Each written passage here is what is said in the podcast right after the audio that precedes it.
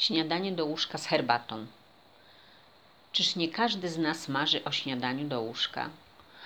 Tylko kto miałby je zrobić, gdy jesteśmy tak zapracowani i zabiegani? Aż tu nagle świat wstanie zarazy i co się dzieje? Jesteśmy razem, nie spieszymy się, a pracę w dużej mierze można wykonywać zdalnie, no i cieszymy się dziećmi, jeśli je mamy. Tak mocno się nimi radujemy, że zaczynamy myśleć, jak przyjemnie wyglądałby świat tylko z dorosłymi dziećmi, które zajmują się same sobą.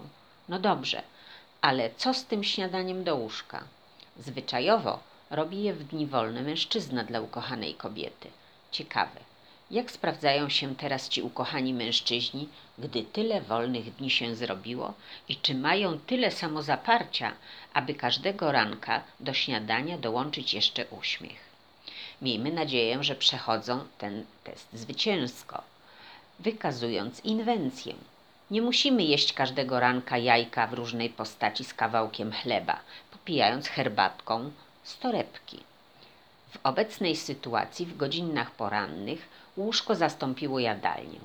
Czyż nie jest przyjemnie baraszkować z dziećmi i zwierzętami, nie spiesząc się do pracy? Niewątpliwie tak. Może nie każdego dnia, ale od czasu do czasu, gdy wszystko znormalnieje. Śniadanie do łóżka zawsze z herbatą. Najlepsze herbaty do śniadania to te znane od lat, na przykład herbata English Breakfast z uprawy organicznej.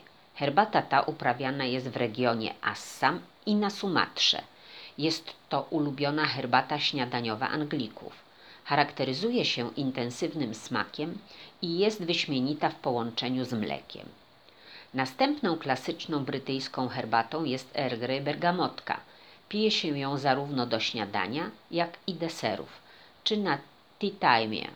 Japończycy do śniadania piją od lat herbatę bansha. Jest to klasyczna herbata everyday tea. Zawiera o 70% mniej kofeiny niż herbata gyokuro. Matcha genmaisha to połączenie klasycznej senszy, matczy i ziarenek ryżu. Zaparzamy ją w dużych miseczkach.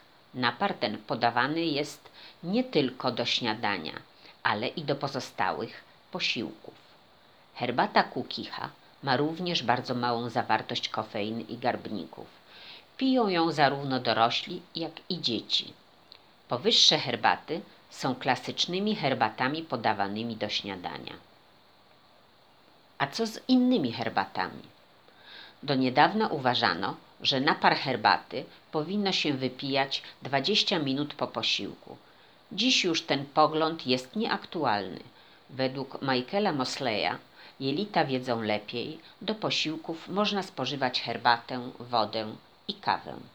Przypominam, że herbaty posiadają polifenole, które usuwają z naszego organizmu nadmiar wolnych rodników. Jak wiemy, to one są odpowiedzialne za wiele chorób i przyspieszają starzenie się naszego organizmu.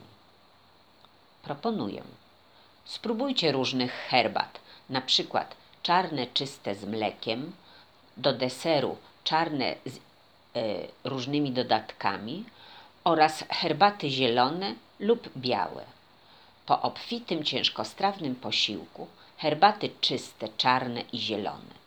Kiedy przyjmujecie gości, sugeruję białą herbatę, czystą lub z dodatkami.